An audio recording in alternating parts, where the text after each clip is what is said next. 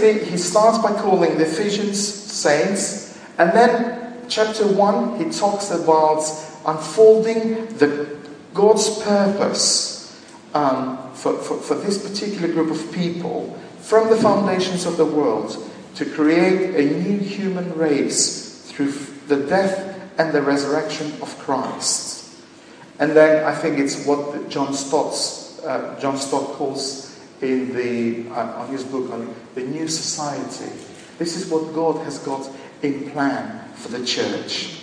And then again, he carries on, Paul, by emphasizing the, uh, the way that God has given this divine plan by including people into this new society, by including Jews and Gentiles. And um, the, the old days of division and discrimination have long gone. Now, everybody who is in Christ is part of this new, new thing that God has mysteriously planned through the years. And then um, he talks about the, um, the, all the facts that God has done through Christ and by what His Spirit.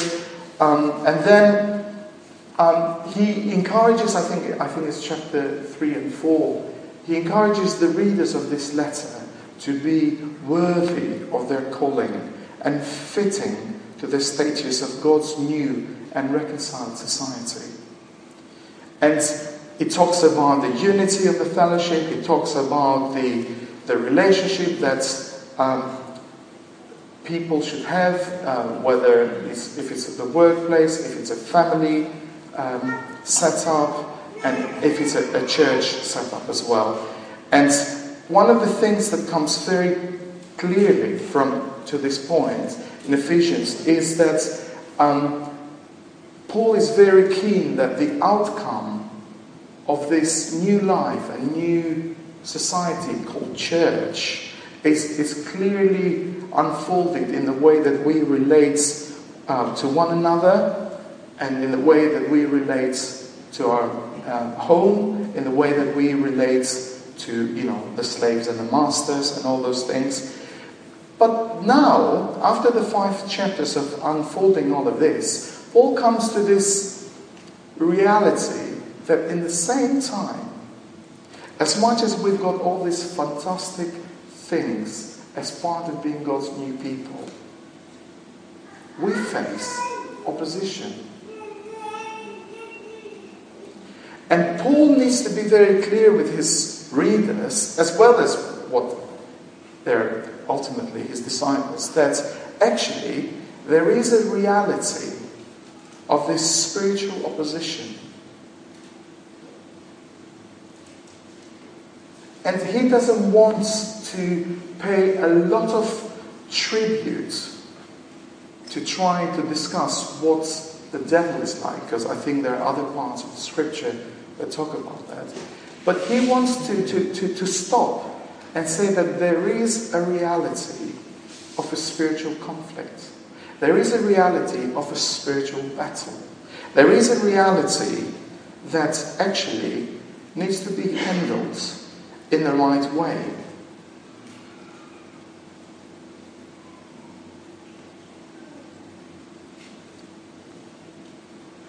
So I think what Paul is doing here in starting with actually, finally, he says, verse 10, which actually it says from this point onwards, says, Be strong in the Lord's and in his mighty power. Now, it's very, very interesting because he's talking to a very well to do group of people. He's talking to a very well to do society.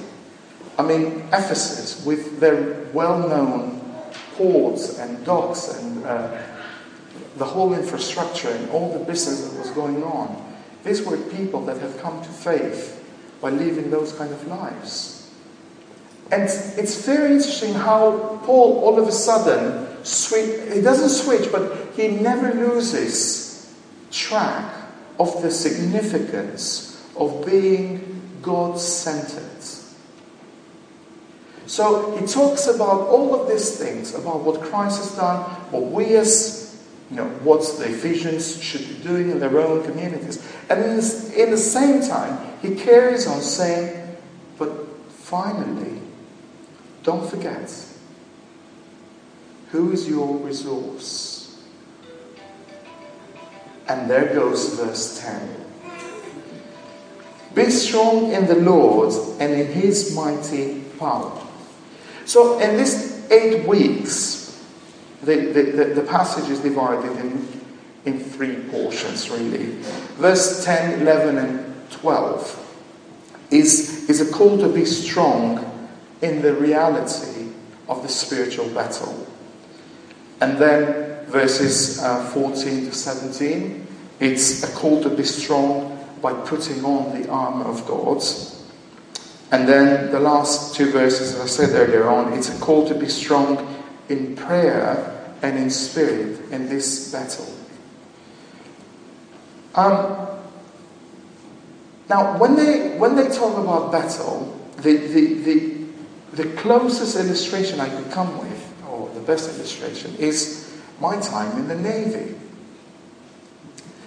Um, it's very interesting because um, every time we think of a battle, we think of the idea that um, we've got a, an enemy and we're being there to protect our country from the enemy.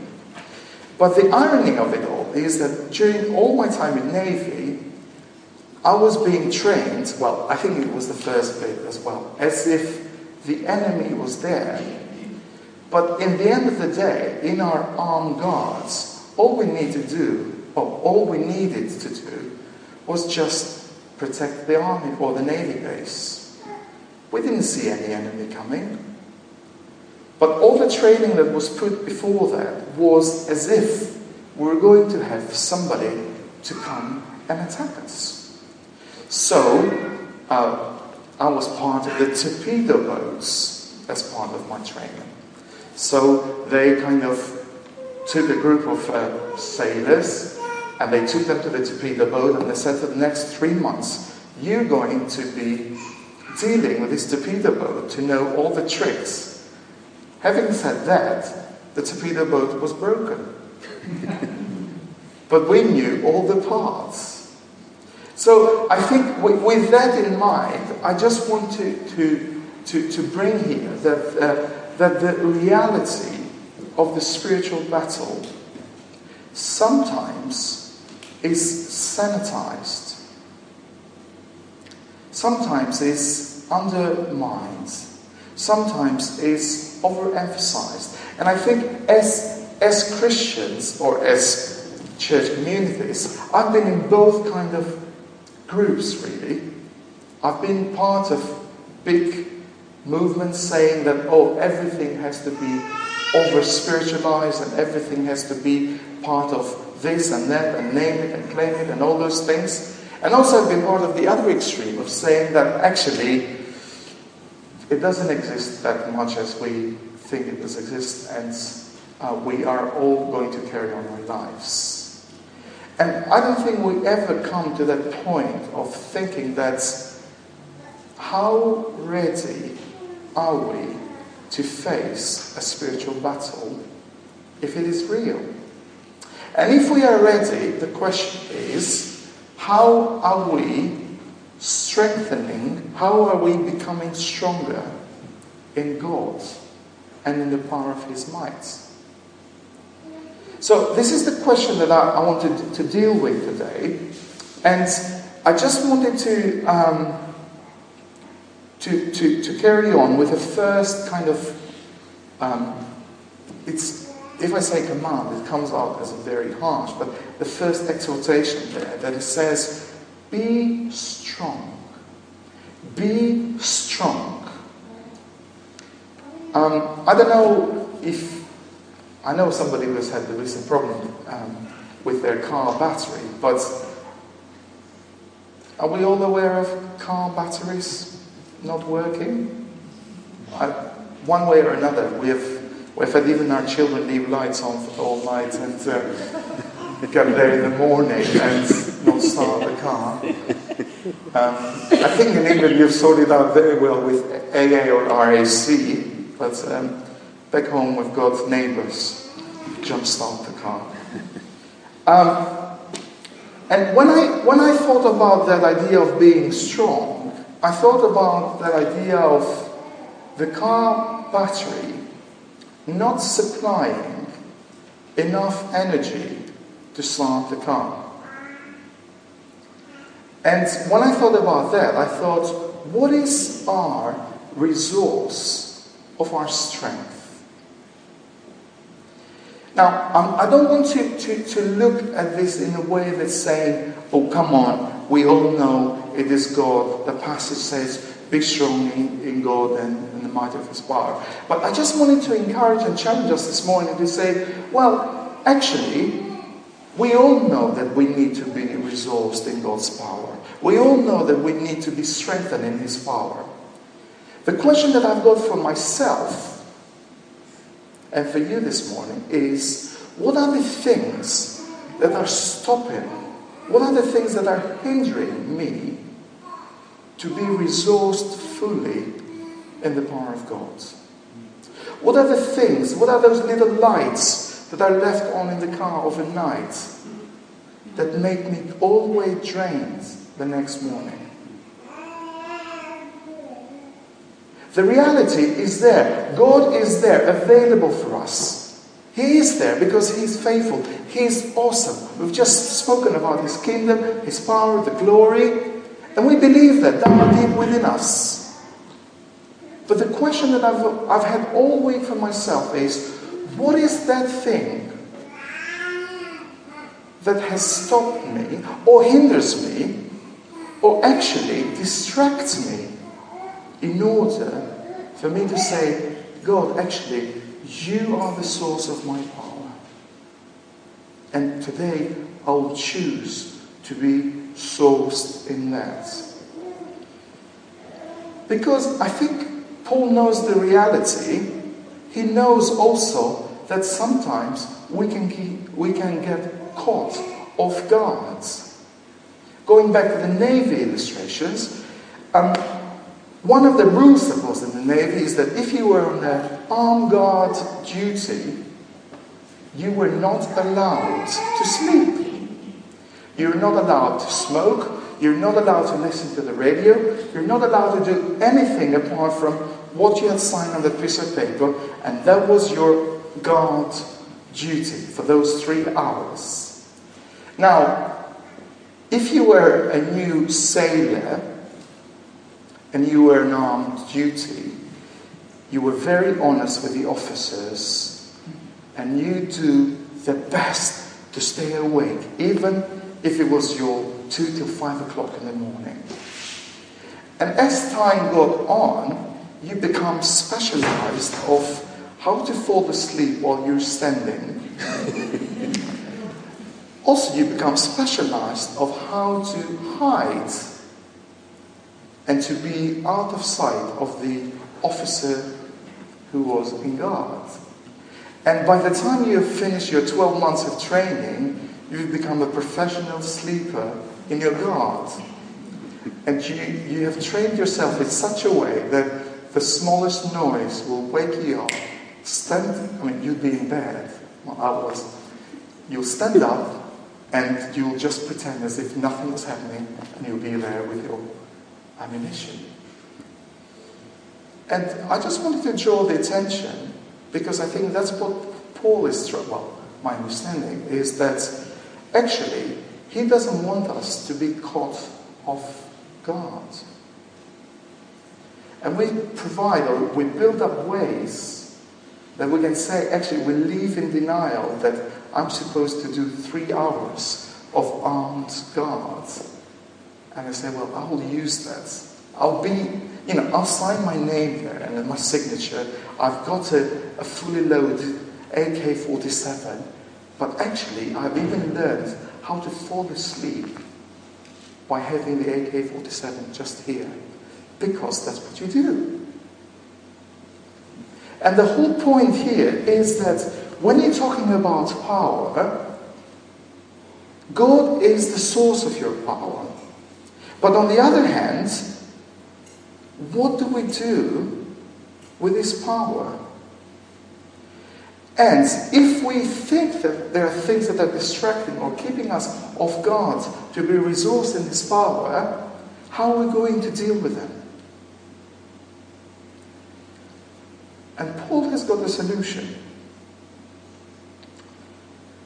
I think his practical solution is what we're going to be dealing in the next six weeks. His practical solution is that in order for you to be strong in God and the power of His might, you need to put on something in order to be able to stand. I meant to tell you that the power that Paul is talking here is the same power that he has been talking in Ephesians chapter 1 verse 19. And that's the power of Jesus' resurrection.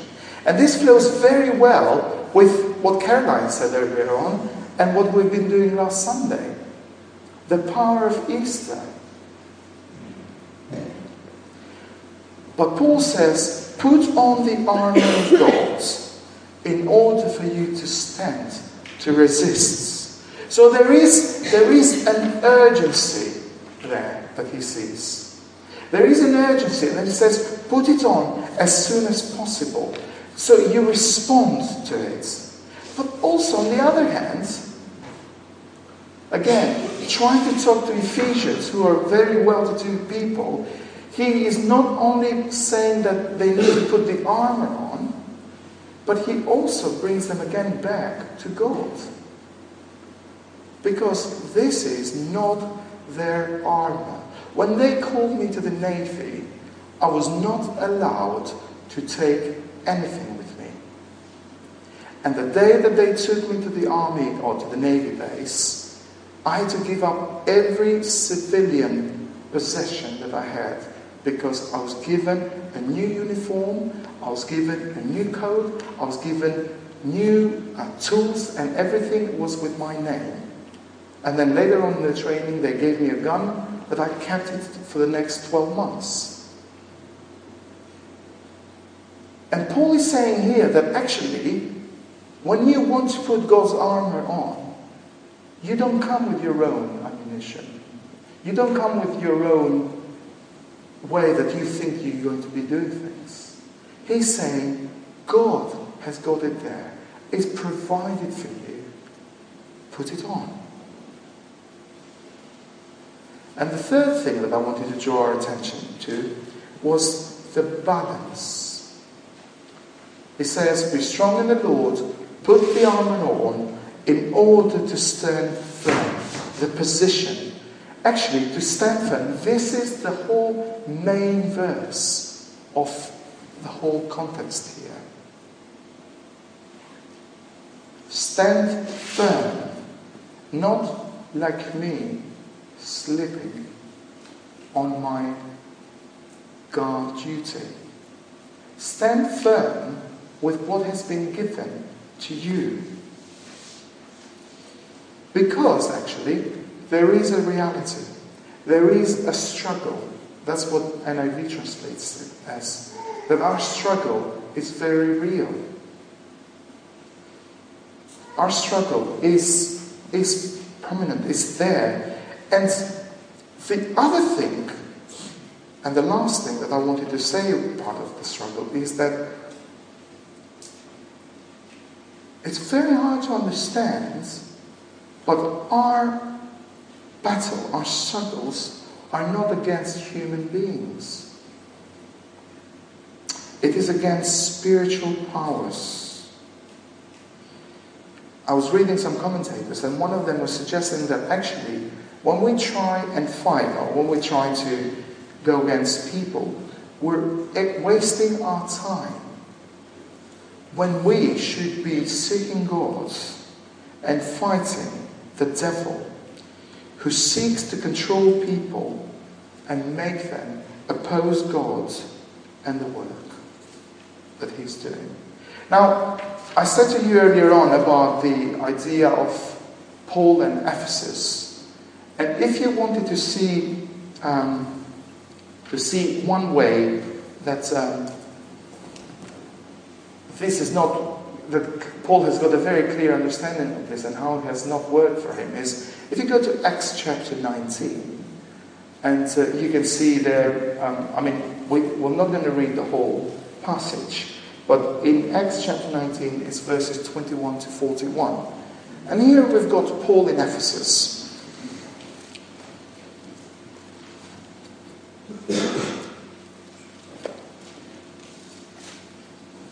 And if you've got the NIV, the, the, the, title of your passage is The Riots in Ephesus. Here we've got Paul. And all of a sudden, verse 23 starts, and there started a disturbance about the way. And then names people.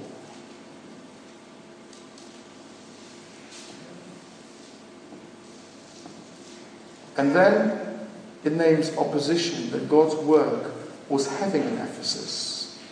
If you read verse 28, the crowds, after they have embraced Paul, all of a sudden they've gone against Paul and saying, actually, yes, what you're preaching is okay, but we don't need that. We've got Artemis. Great is Artemis of Ephesus, of the Ephesians. And soon the whole city was up raw. Paul wanted to appear before the crowd, verse 30, but the disciples would not let him. Even some officials of the province, friends of Paul, sent him a message begging him not to do anything. The whole assembly was in confusion. Some were shouting one thing, and some were shouting another. The complex of the crowd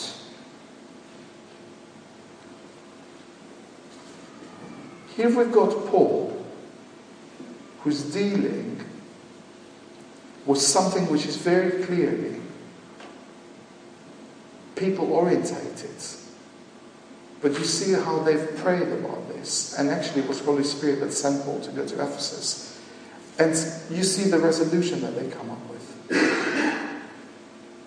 Because I think for Paul, he had very clearly understood that the power that he was resourcing his ministry, that he was resourcing his walk with God, was not human. It was not human orientated.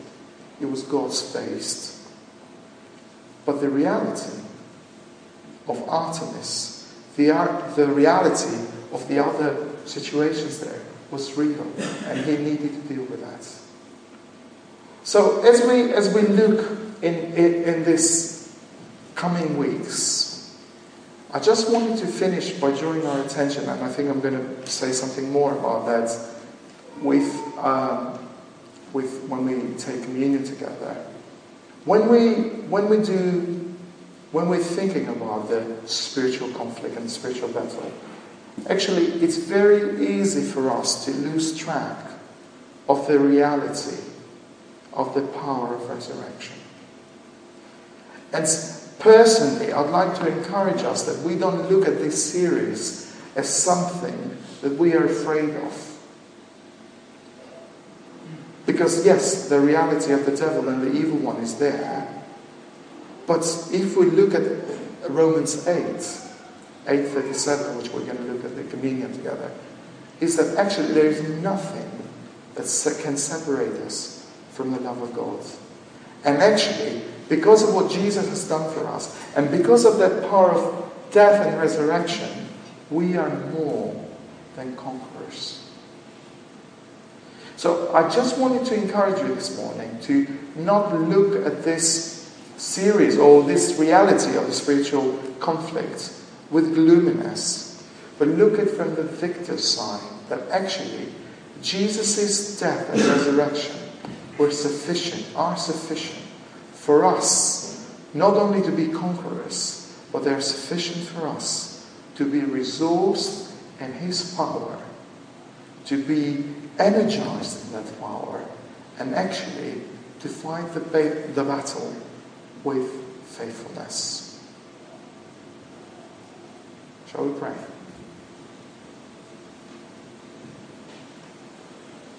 Father God, we thank you for your power. Thank you for your power of death and resurrection. And thank you, Lord, that this power is available there for us. Lord, forgive us for those times that we have substituted this with our own stamina, with our own capabilities, with our own agenda, and we have misplaced it, Lord. But once again, we realize, as we have been reminded today by your, the, thinking about your cross and the empty tomb, Lord, that we want this power so bad. Because we realize, Lord, that we cannot do it on our own. So as we as we think about this passage, Lord, as a church, as a community, would you please teach us the truths that will help us, Lord, to keep our eyes fixed on Jesus and to celebrate that victory that comes from Him alone. In Jesus' name, Amen.